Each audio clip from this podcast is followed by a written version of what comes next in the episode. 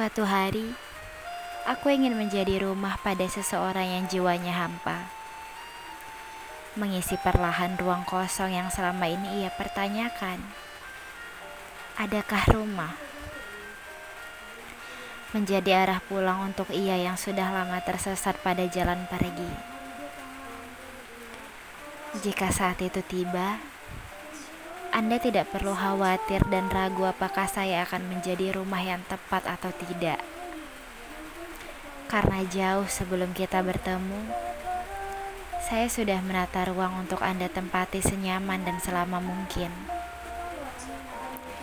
Tidak perlu sungkan bersamaku. Anda bisa menjadi apa saja. Menjadi monster yang menyeramkan lalu raganya akan kurang kuhangat dan amarah di dadanya akan mereda. Anda juga bisa menjadi anak kecil yang tangis yang membelalak. Lalu yang matanya akan aku tatap sedalam mungkin sembari mengusap dengan lembut dan berkata, Gak apa-apa, nangis aja. Aku tunggu selama apa pun itu.